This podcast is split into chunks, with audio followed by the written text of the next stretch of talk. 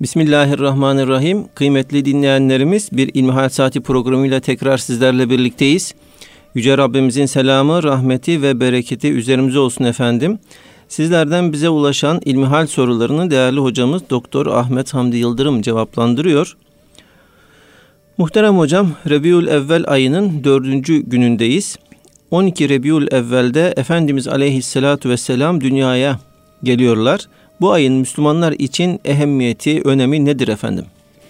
Elhamdülillahi Rabbil Alemin ve salatu ve selamu ala Resulina Muhammedin ve ala alihi ve sahbihi ecmain. Bu ayın sadece Müslümanlar için değil, bütün insanlık için önemi e, gayet büyüktür. Cenab-ı Allah Hazreti Peygamber aleyhissalatu vesselam Efendimizin dünyayı teşriflerini rahmeten lil alemin olarak adlandırıyor. Alemlere rahmet olarak. Sadece dünyaya da değil Basri Hocam. Bütün alemlere bir rahmet olarak Efendimiz Aleyhisselatü Vesselam gönderiliyor. Peygamber olarak Efendimiz Aleyhisselatü Vesselam'ın gelişi vahiy ile başlıyor 40 yaşında. Fakat onun doğumu da peygamber olarak gelişinin bir müjdesi olduğu için insanlık tarihinde e, en önemli hadisedir. Zira bütün kainat Cenab-ı Allah'ın bilinmeyi murad etmesiyle teşekkül etmiştir. Bütün alemleri, alemlerin Rabbi ibadet maksadıyla yaratmıştır. Ben insanları ve cinleri bana kul olsunlar diye yarattım buyuruyor. Kulluğun zirve şahsiyeti de Hz. Peygamber aleyhissalatu vesselam Efendimiz'dir. Dolayısıyla bütün kainat, bütün evren onun için yaratılmıştır, onun kulluğu için yaratmıştır denilse yanlış olmaz. Binaenaleyh e, kainatın varoluş gayesinin gerçekleşmesidir adeta Efendimiz Aleyhisselatü Vesselam'ın dünyaya gelmesi ve bütün herkese bir numunedir Hazreti Peygamber Aleyhisselatü Vesselam Efendimiz. Kadı İyaz'ın Şifa-i Şerif kitabına baktığınızda orada Efendimiz Aleyhisselatü Vesselam'ın insanlık tarihinin başından sonuna kadar bütün insanlığa nasıl rahmet olduğu ifade edilmektedir.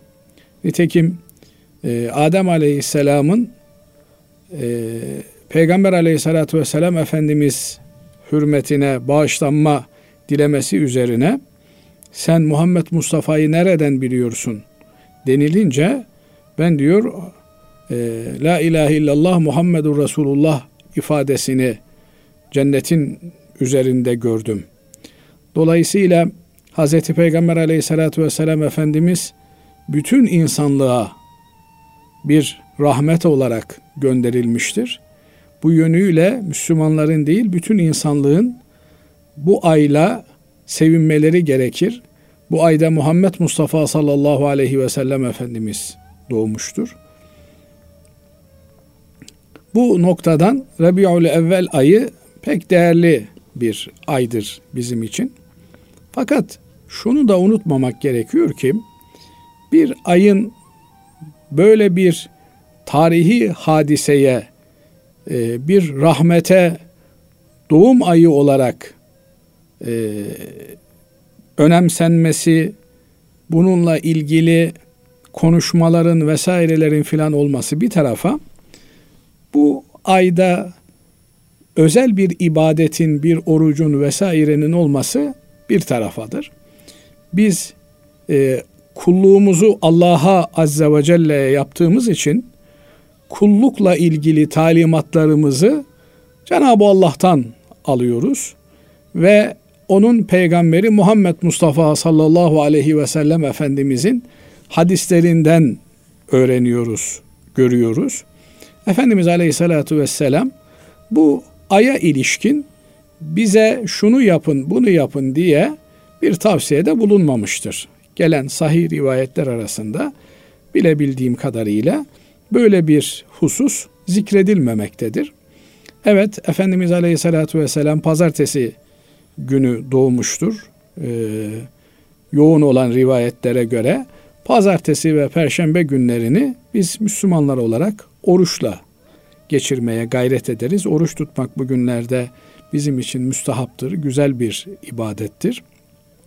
Efendimiz Aleyhisselatü Vesselam'ın gelişiyle dünya karanlıklardan kurtulmuş, aydınlığa, imanın aydınlığına, nuruna kavuşmuştur. Bu yönüyle elbette sevinçli oluruz. Bu e, tarihi dönüm noktasını hatırlar. Efendimiz Aleyhisselatü Vesselam'a bol bol salatu selam getirmeye gayret ederiz, çalışırız. Fakat her daim Efendimiz Aleyhisselatü Vesselam'a salatu selam okumaya dilimizin teşne olması gerekir. Salatu selam okumak için böyle özel bir vakit beklemeye gerek yok. Mamafi böyle bir vakit de söz konusu ise onu da ganimet olarak bilmek, değerlendirmek bizler için elbette uygun düşecektir. Bu yönüyle hem kendi adımıza hem de bütün insanlık adına sevinmiş oluruz. Allah razı olsun kıymetli hocam. Efendim ikinci sorumuz şöyle. Evli birisine aşık olmak ve boşanmasını istemek dinen caiz midir? Tabi öncelikle şunu ifade etmemiz gerekiyor ki Müslümanlar birbirine zimmetlidir. Müslümanlar birbirinin hayrını kendilerinin hayrından önce isterler. Nitekim aleyhissalatu vesselam Efendimiz La yu'minu ahadukum hatta yuhibbe li ahihi ma yuhibbu li nefsi. Sizden biriniz kendi için istediğini kardeşi için de istemedikçe iman etmiş olmaz buyuruyor. Nasıl kendimizin kurtulmasını, cennete girmemizi istiyorsak, kardeşlerimizin de kurtuluşunu, cennete girmemizi, girmesini istememiz gerekiyor. Bu en üst düzeyde birbirimiz adına istememiz gereken bir husus. Ama alta doğru nasıl kendimizin tok olmasını istiyorsa, kardeşimizin de tok olmasını, kendimizin mutlu olmasını istiyorsa, kardeşimizin de mutlu olmasını istemek bizim imanımızın bir gereğidir. Biz kendimiz mutlu olalım, huzurlu olalım fakat bu mutluluğun bedelini kardeşimiz ödesin. Türünden bir yaklaşım, ben mutlu olayım o mutsuz olsun türünden bir e, istek bir Müslümanın yapabileceği, isteyebileceği bir şey değildir. Böyle olunca biz kardeşimizin e, hayrını istemenin dışında bir şey yapamayız. Mamafi Efendimiz Aleyhisselatü Vesselam bırakın evli olan bir kimsenin eşinden ayrılıp onunla evlenmeyi bir kimse kardeşinin e, hıtbesinin üzerine hıtbede bulunmasın der. Yani bir kimse gitmiş e, biriyle evlenmek üzere konuşuyor. Henüz o konuşmasını bitirmeden, neticelendirmeden siz araya girip de onu alma beni al türünden bir teklifte bulunmayın buyuruyor Efendimiz Aleyhisselatü Vesselam. Böyle bir teklifte bulunmayı haram olarak görüyor alimlerimiz. Duydunuz ki genelde memleketimizde erkekler kızı istemeye giderler. Bu yönüyle bir kızı kardeşin istemeye gitmiş. Bunun haberini almışsın. Sen de hemen bir dünürcü gönderip ya ben de istiyordum demen caiz değil iken evli barklı olan bir kişiyi bu hanım olabilir, erkek olabilir.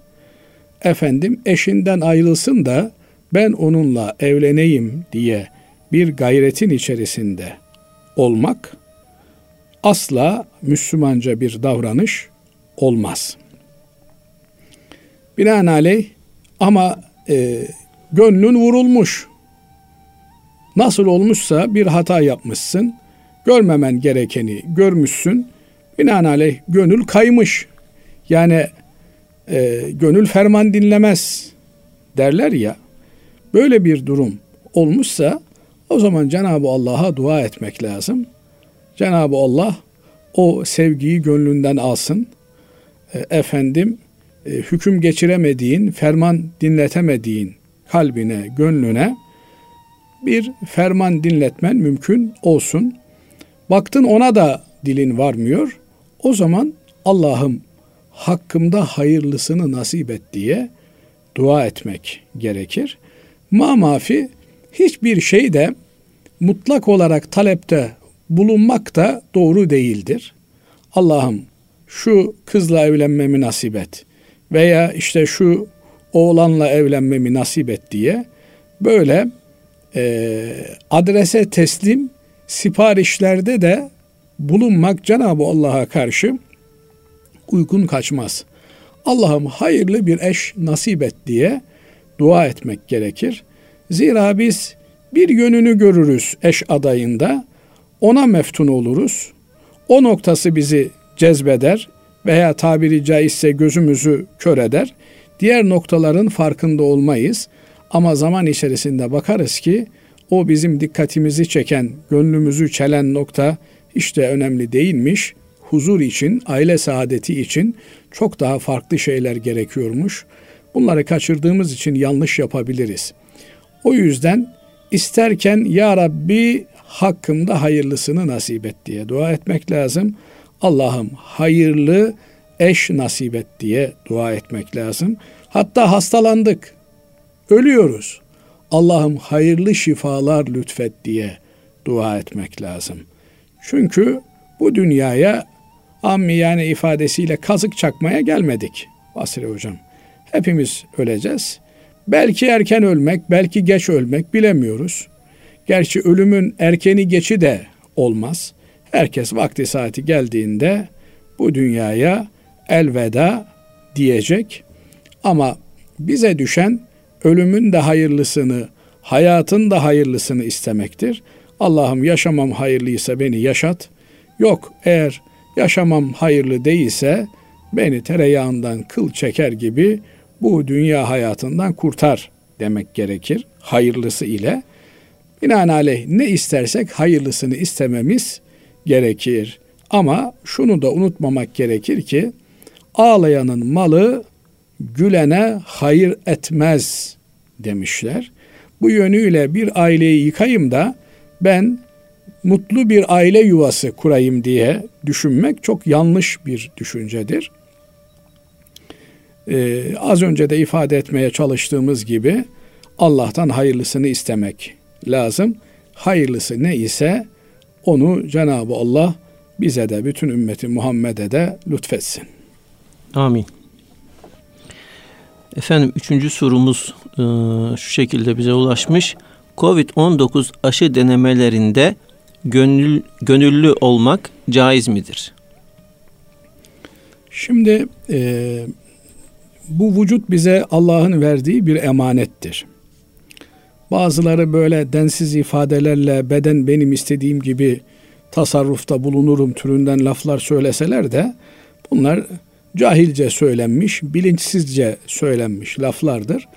Ne vücut bizimdir, ne beden bizimdir, ne de bedenimizdeki herhangi bir organımız bizimdir. Allah'ın bize vermiş olduğu emanetlerdir bunlar. Emanete de gerekli olan e, itinayı, dikkati göstermemiz gerekir.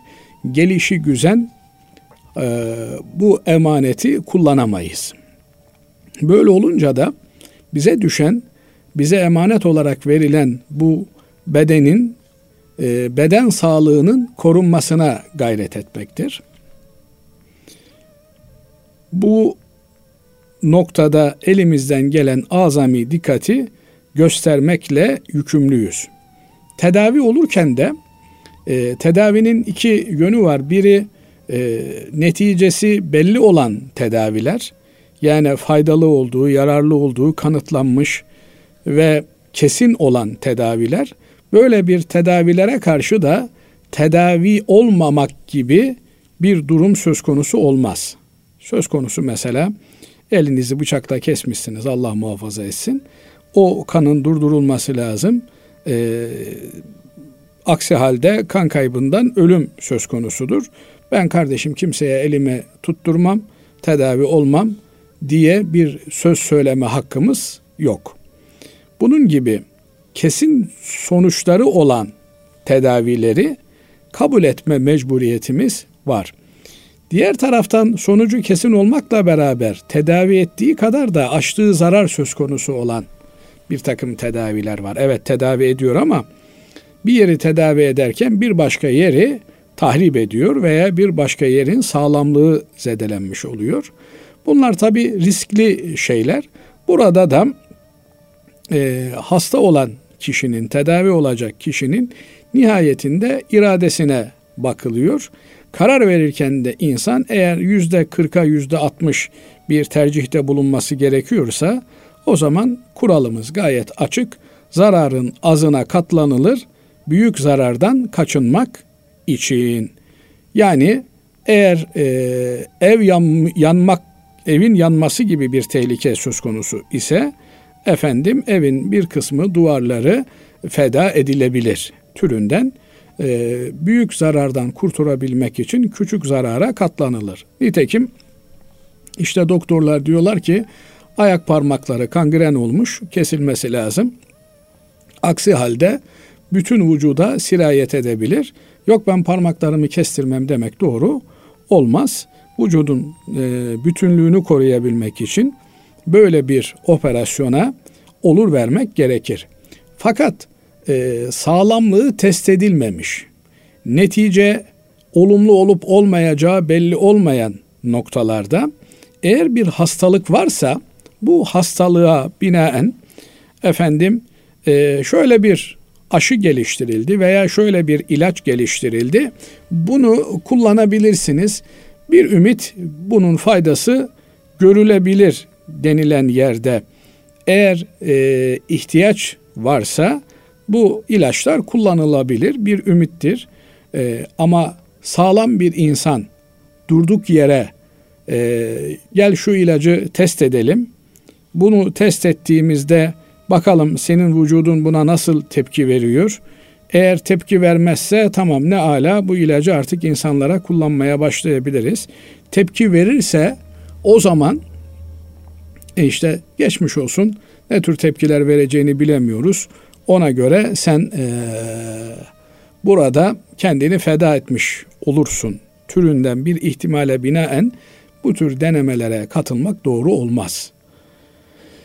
Binaenaleyh bu denemelere katılacak olan kimselerin e, tedavi olma zorunluluğu gibi bir zorunluluk ve de e, doktorların da bu ilaçta, bu aşıda senin tedavi olmanın kuvvetle muhtemel olduğunu görüyoruz diye bir ifadelerinin olması gerekir. Yoksa sağlam olan bir kimseye kardeşim sen şu ilacı bir dene bakalım sen de eğer bir zarar olmazsa başkalarına da kullanırız türünden bir ifade asla doğru bir ifade olmaz. Niye? Çünkü bütün insanlar bir tarağın dişlileri gibi eşittir. Kimsenin hayatı bir diğerinin hayatından önde veya geride değildir.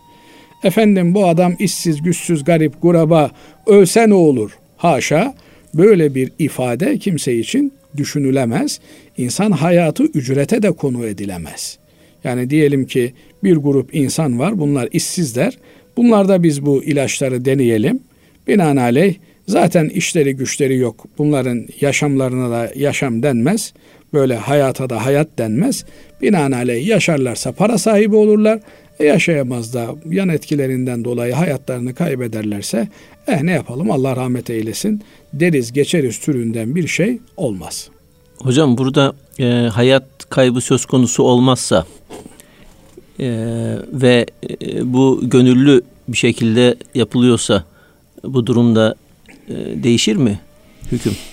E, tabii hayat kaybı ifadesi en uç noktada söylediğimiz şey. Yani hayat kaybı olmaz ama bir takım ciddi komplikasyonlar olabilir, yan etkileri olabilir. Ve hayat boyu o yan etkilerle beraber yaşamak zorunda kalabilir insanlar. Dolayısıyla e, tedavi olma zorunluluğunun bir parçası veya tedavi olma ruhsatının bir parçası olarak bu ilaçların kullanılması lazım gelir.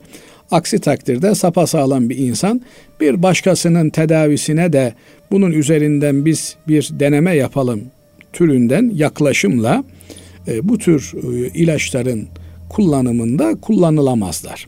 Ama ilacı üretmiş olan kimseler bunun ciddi bir yan etkisinin olmadığını biliyorlar.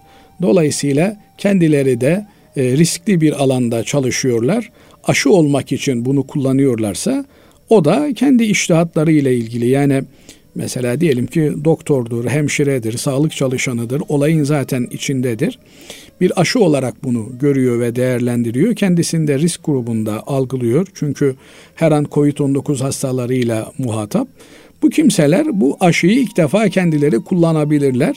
Niye? Çünkü kendileri de biliyorlar ki çok ciddi bir komplikasyon söz konusu değil. Aspirin aldığında da zaten onda da bir yan etki olabilir. Ne bileyim çok basit bir ilaç aldığında da onda da yan etki olabilir. Bu tür e, çalışmalarda e, olayı bilen kimseler bunu kullanabilirler ama e, herhangi bir kimseye ne bileyim e, işte sana 10 bin lira verelim, 5 bin lira verelim, gel bu ilacı sende deneyelim, iki ay şöyle yap, böyle yap türünden. E, bunların denenmesi doğru bir şey değil. Ama hasta olan, e, efendim hastalık riski taşıyan, yani e, deneme kelimesini çıkarttığımızda zaten bunu kullanmak durumunda olduğumuz bir kimse varsa o zaman bunlarda kullanmamız normal bir durumdur. Ama adamın hiçbir bağlantısı yokken gel şunu sende bir deneyelim diye e, affedersiniz laboratuvar hayvanı muamelesi yapılması doğru bir hareket değildir. Peki burada şimdi söz açılmışken soralım. Efendim yani laboratuvarda hayvanların kullanılması e, caiz midir? Şimdi e, hayvanlar tabi e, Cenab-ı Allah e, hayvanat hayvanlar alemini e, hikmetinin kendince malum olduğu birçok e, şeye binaen yaratmıştır. Fakat hayvanların da diğer kainattaki varlıklar gibi insanlara musahhar kılındığı, insanların hizmetine verildiği bir hakikattir. Biz hayvanlardan istifade ederiz. İşte mesela e, eti yenen hayvanları kesiyoruz, etlerini yiyoruz. Efendim e, sütünden, yumurtasından istifade edilen hayvanlardan istifade ediyoruz. Bunun dışında bize bir faydası olmayan, bize bir zararı da olmayan hayvanlara ilişmiyoruz. Çünkü onlar da ekosistemin bir parçası.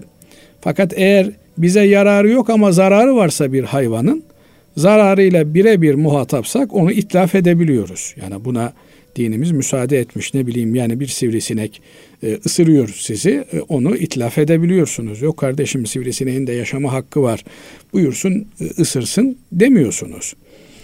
Şimdi e, bir takım böyle laboratuvar hayvanları da bunların üzerinde bir takım şeyleri deneyip de sonra insanların kullanımına verebiliyorsak biz onlardan faydalanıyoruz demektir.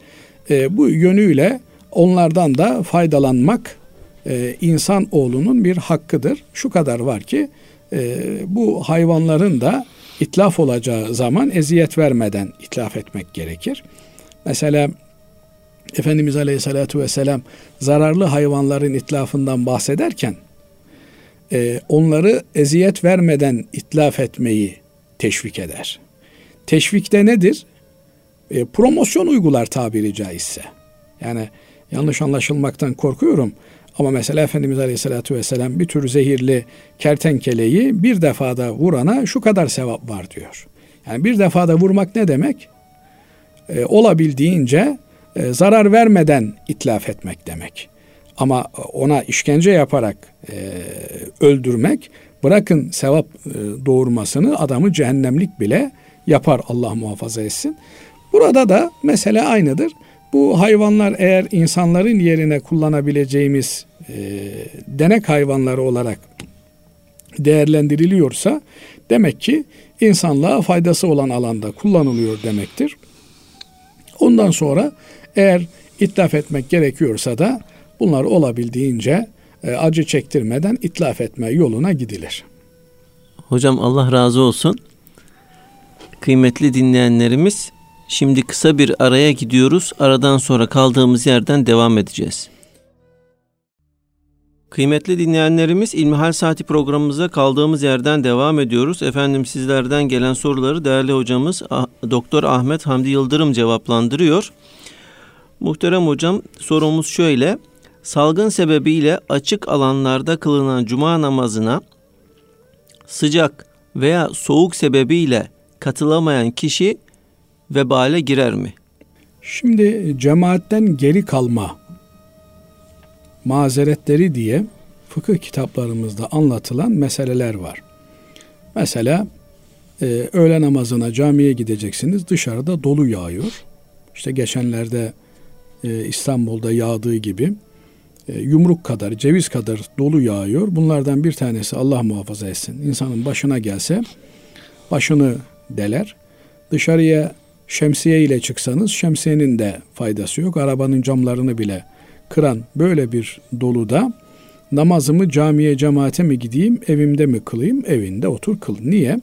Çünkü görünen ciddi bir tehlike var. Yine bir kimse e, sağlığı riskli bir kimse ise bu kimse soğuğa sıcağa karşı hassas bir bünyeye sahipse cumalar dışarıda kılınıyor, açık alanda kılınıyor. Bu açık alanda kılındığında da üşütme riski, üşüttüğünde de efendim hastalanma riski görünüyor ise bu kimsenin de camiye, cumaya gitmeyip evinde cuma namazı yerine öğle namazı kılmasında herhangi bir sakınca yoktur. Fakat e, caminin içinde yer bulunmayınca dışarıya gidiliyor ise o zaman bu kimse bir zahmet bir saat kadar önce gelecek caminin içinde yerini alacak. Ona göre hem cuma namazını kılmış olacak hem de dışarıda soğukta kalma riski taşımamış olacak. Diğer taraftan efendim cumaya cemaate giderken e, soğuk sıcak dengesini hassasiyetini gözeten bu Müslüman kardeşim çarşıya, pazara, markete giderken böyle bir dengeyi gözetme ihtiyacı hissetmiyorsa o zaman kendi kendini de sorgulayacak. Yani bu hastalık cumaya gidince mi sadece bulaşıyor yoksa markete gidince de bulaşıyor mu? Elbette tabi şöyle de bir e, şey söz konusu. E, cumaya gitmediğinde alternatifini öğle namazını evinde kılması mümkün ama çarşı pazara gitmediğinde e, alternatif olarak yapabileceği bir şey yok. Yani bu insan ne kadar Müslüman olursa olsun yemeye içmeye ihtiyacı var. Yeme içme ihtiyacını da karşılaması gerekiyor. Elbette bunun içinde çarşıya pazara ihtiyacı kadar çıkacak. Şunu ifade etmeye çalışıyorum. Eğer e, normalde günlük hayatında soğuğa sıcağa dikkat eden, dışarıda kalmamaya dikkat eden, dışarıda kaldığında e, hemen hastalanan bir kimse ise bu kimse bu sebeplerden dolayı cuma namazına gitmediğinde e, niye cuma namazına gitmedin denmez. Ya kardeşim cumaya gittiğimde bir hafta onun ağrılarını çekiyorum, başım ağrıyor, efendim vücudumda e, şöyle arızalar meydana geliyor. Hayır kardeşim yani cumaya git hem de bu arızaları yaşa, başın ağrırsa da ağrısın demeyiz, denmez. Yani öncelikli olarak e, başta da ifade ettik kendimize bakmamız gerekiyor. Bize emanet olarak verilen bu vücudu, sağlık nimetini korumamız gerekiyor. Burada da herkes kendi durumunu başkalarından iyi bilir. Yani cumaya gitmemeyi e, kafaya koymuş da adam soğuğu sıcağı mazeret mi yapıyor yapmıyor onu herkes kendisi bilir. Ama hakikaten ciddi bir korkusu varsa adam bundan sebep dışarıya çıkmıyor. Cuma'ya da gelmesi olur mu? Olur. Bunda herhangi bir tereddüte mahal yok. E, fakat bu gibi noktalarda alınacak başka tedbirler varsa onları da almaya dikkat eder. Ne bileyim mesela e, adamın e, sağlam montu vardır onu giyip gelmiş. Ne bileyim bir çadırı varmış onu gelmiş kurmuş caminin bahçesine hani soğuk soğuk sıcak direkt vurmasın diye veya vakitlice gelmiş caminin içerisinde yer bulmuş. Dolayısıyla cumaya gitmemeyi en son çare olarak düşünmek lazım. Hemen ya madem öyle ben gelmeyeyim cumaya gitmeyeyim diye olayı kestirip atmamak gerekir. Evet. Efendim şöyle bir soru ulaşmış bize. Diyor ki e, dinleyicimiz sperm bankasından kullanacağı spermle bir kadının hamile kalması caiz midir? Bunun tabi e, küçük bir çocuk bile bunun haram olduğunu bilir. Bunun zina sayılacağını bilir. E, evlilik ilişkisi dışında e, çocuk sahibi olmak caiz değildir. Binaenaleyh e, öyle herhangi bir yerden alınacak bir tohumla e, kadının rahmine enjekte edilmesiyle hamile kalınması halinde bu meşru bir e, evlat olmuş olmaz. Nitekim neydi belirsiz, babasız bir şekilde e, bir çocuk dünyaya getirmek caiz değildir. Bu tamamen haram bir e, uygulamadır. Müslüman bir kimsenin böyle bir işle alakası olmaz. Çocuk Allah'ın bir nimetidir.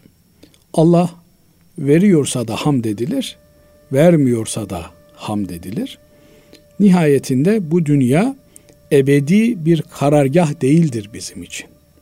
Bu dünyaya bir imtihan için gelmiş bulunuyoruz. Bu imtihanda bir takım nimetler bize verilir. Bu nimetlerin beraberinde de bir takım imtihanlar gelir. Yani şimdi bakıyorsunuz birçok kimse var. Böyle çocuk olmaz olsun diyorlar. Allah'ın kendilerine verdikleri bu nimetler bir müddet sonra azaba dönüşüyor. Öyle insanlar da var ki çocuğum olsun diye çırpınıyorlar, yıpranıyorlar.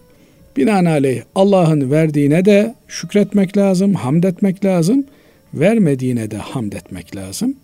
Niye ben çocuk sahibi olamıyorum diye yırtınmanın, sağa sola saldırmanın da lüzumu yok. Elbette tedavi olmak suretiyle çocuk sahibi olunabiliyorsa bu tedavinin aşamaları söz konusu. Buna göre tedavi olunur. Tüp bebek tedavisi ne gelince hakikaten psikolojik bir saplantı haline gelmişse çocuk sahibi olmak, özellikle de eşlerden biri mesela insan içine çıkamaz duruma gelmiş. Çünkü e, bizim toplumumuzun öyle bir zaafı var. Hani çocuk olmadı mı daha ne duruyorsunuz? Sanki çocuk sahibi olmak insanların kendi ellerindeymiş gibi veya çocuk sahibi olmamak kendi ellerindeymiş gibi. Binaenaleyh böyle e, sözlü tacizlere maruz kalıp da e, psikolojisi yıpranmış, insan içine çıkamaz hale gelmiş e, eşlerden biri bu hale gelmişse tüp bebek tedavisi olmak caizdir.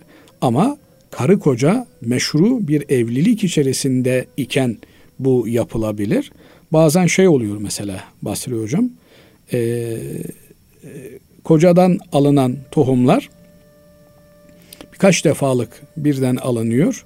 Çünkü birinci aşılamada tutmazsa ikinci aşılamada tekrar aynı e, prosedür uygulanmasın diye. Çünkü zahmetli bir prosedür, sıkıntılı bir prosedür bu e, tüp bebek tedavisi aşaması.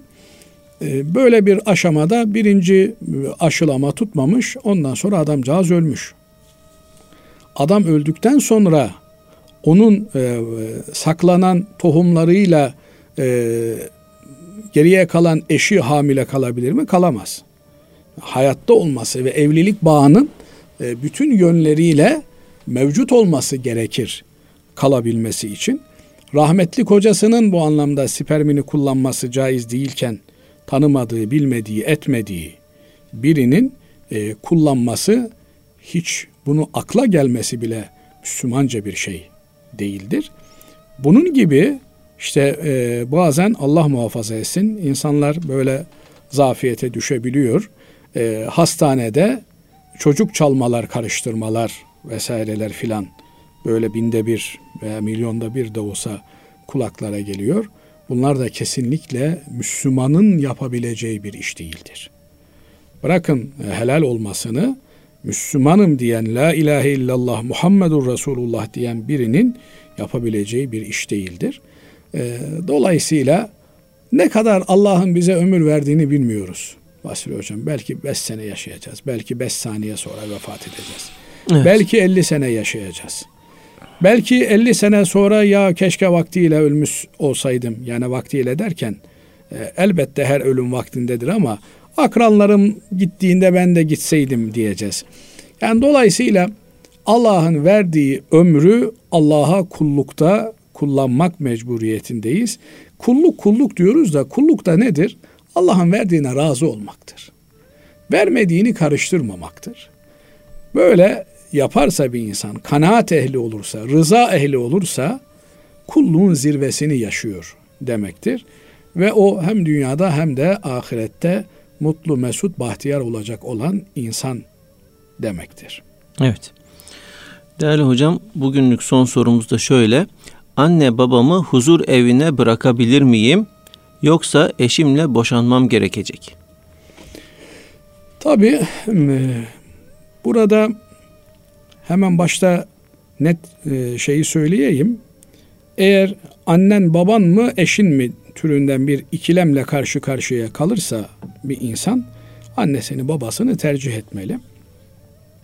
Çünkü insanın eşiyle olan ilişkisi e, geçici bir ilişkidir. Boşanana kadar veya ölüme kadar süren bir ilişkidir. Anne baba ile olan ilişkisi ise ebedi bir ilişkidir. Kayınvalide, kayınpeder de buna dahildir. Yani e, kocanı boşayabilirsin, karını boşayabilirsin ama kayınpederini, kayınvalideni boşayamazsın. Dolayısıyla anne baba hakkı denildiğinde anne baba hakkı Allah'a kul olmanın hemen yanı başı gelen bir haktır. Yani Allah hakkı sonra da ana baba hakkı gelmektedir. Binaenaleyh ana baba hakkı alelade bir hak değildir. Pazarlık konusu yapılabilecek işte ama efendim o zaman hanım beni boşayacak, kocam beni boşayacak. Hay hay boşayabilirler, boşanmayı talep edebilirler. Ee, ana baba söz konusu olduğunda akan sular durur. Namaz kılıyorsan namazını bozarsın. Yani sünnet namaz kılıyorsun, ikindi namazının sünnetini kılıyorsun. Annen kapıda oğlum oğlum diye bağırıyor. Esselamu aleyküm ve rahmetullah, esselamu aleyküm ve rahmetullah dersin. Namazın birinci rekatında iken namazdan çıkarsın, buyur anneciğim dersin. Niye? anneye itaat etmek, babaya itaat etmek, buyur anneciğim demek, buyur babacığım demek farz bir ibadettir. Nafile bir ibadet ile farz ibadet karşı karşıya geldiğinde elbette bir Müslümanın yapması gereken farz olan ibadeti tercih etmesidir. Durum böyle iken yani nafile bir ibadeti bile bozacak kadar ana babaya peki demek bir farz olarak, vazife olarak karşımıza çıkıyor iken efendim hanım istemiyor, kocam istemiyor diye e, ben annemi, babamı başka bir yere sığıntı olarak bırakabilir miyim? Şimdi adına huzur evi demekle e, orası bir huzur yuvası olmuyor. Kelimelerle de oynamayı bırakmak lazım efendim bakıyorsunuz bir insan e, çıplaklıkta sokaktaki kedilerle köpeklerle yarışıyor. Çok cesur bir fotoğraf verdi deniyor. Yani çıplaklık cesaretle nitelendiriliyor. E o zaman sokaktaki kediler, köpekler en cesur mahluklar. Hiçbir şey giymiyorlar. Dolayısıyla e, bir insanın vücudunu teşhir etmesi o cesurluk olarak nitelendirilmez, ahlaksızlık, iffetsizlik, namussuzluk olarak değerlendirilir. Şimdi burada da ananı babanı götüreceksin, bir yurda yerleştireceksin. Talebe yurdu gibi bir yurda yerleştireceksin. Onun adına huzur evi denilince o huzur evi olmaz. Fakat fakat eşinin de senin üzerinde hakkı var. Karının da senin üzerinde hakkı var. Ana baba senin anan babandır. Şimdi bunu da doğru tespit etmek lazım. beyefendi genelde bu kocalar olduğu için, erkekler olduğu için annesini babasını getirmiş, evine koymuş, hanıma bu da senin annen babandır bunlara bakacaksın diyor. Ya bu da doğru bir davranış, doğru bir hareket değil. Bir defa anne baba kiminse ona bakmakla yükümlü olan odur. Ana baba seninse sen annene babana bakacaksın. Senin eşin, hanımın senin annene babana bakmakla yükümlü değil. Bunu da tefrik etmek lazım, tespit etmek lazım. Ha bakar. O onun iyiliğidir. O onun cennetine yaptığı yatırımdır. Niye bakıyorsun diye de e, karşı çıkılmaz veya sen işte kocanın annesine babasına bakıyorsun vah zavallı ay ay ay filan diye de söylenmez. Fakat burada bir kadının kocasından içerisine girip kitlenebileceği, başını dinleyebileceği bir ev talep etme hakkı vardır. Sen annene babana bakarsın, bakmak durumundasın, bakmakla yükümlüsün. Ama burada olayı düzgün olarak ortaya koymak, masaya yatırmak lazım. Sen annene babana kendin bakmak mı istiyorsun da karın sana karşı çıkıyor yoksa sen ananı babanı karına baktırtmak mı istiyorsun da karın ya sen varsın çoluk var çocuk var ben bir daha senin ananla babanla meşgul olamam diyor. Bu ikisini birbirinden ayırt etmek lazım. Şunun için söylüyorum. Yani öyle e, insanlar duyuyoruz. E, annesine bir ev açmış adamcağız. Günün belli saatlerinde annesinin yanına gidiyor. Annesinin hizmetini yapıyor. Evde hanım cıngar kopartıyor. Gidemezsin annenin yanına diyor. Bizim rızkımızı anana yediremezsin diye böyle yırtınıyor. Böyle bir insan Müslüman olamaz. Bu az önce sözünü ettiğim kocasının annesine bir ev açmış. Orada annesinin hizmetini yapıyor. Annesine harcama yapıyor diye bir kadın, bir kadın kocasına sen annene nasıl ev açarsın? Nasıl ona harcama yaparsın? Ben asla buna müsaade etmiyorum. Gidemezsin demesi mümkün değildir. Böyle bir kadın Müslüman olamaz. Dolayısıyla böyle bir kadını saklamanın da bir anlamı yoktur. Fakat ben annemi babamı eve getireceğim. Bizim yatak odasında yatacaklar. Sen de onlara hizmet edeceksin diye kadına da zulmetme hakkı yok. Dolayısıyla anne babaya, anne babaya davranması gerektiği gibi davranacak. Hanımına da eşine davranması gerektiği gibi davranacak. Hay hay. Elbette ben kendi anneme babama ben bakmakla yükümlüyüm. Allah'a şükürler olsun. Allah bana imkan vermiş. Nasıl kendi evimin ihtiyaçlarını karşılıyorsam, çoluğumdan çocuğumdan bir şey eksiltmeden annemin babamın ihtiyaçlarını da karşılarım. Onlara da şurada bir ev tuttum. Evlerine eğer bakıma muhtaçlarsa ben 24 saat yanlarında duramıyorum diye onların yanında durabilecek birini de koydum. Onların hizmetini yapıyor. Ben de sık sık gidiyorum. Var mı anneciğim bir istediğin, var mı babacığım bir istediğim diye duruyorum. Eğer bir kadın kocasının böyle yapmasına mani olmaya çalışıyorsa bu onun hakkı değildir. Dolayısıyla burada da e, Allah'ın haram ve helalleri karşı karşıya geldiğinde çok da fazla zorlamaya gerek yok diye düşünüyorum. Fakat son cümlemi yaparak müsaadeniz olursa e, bitireyim.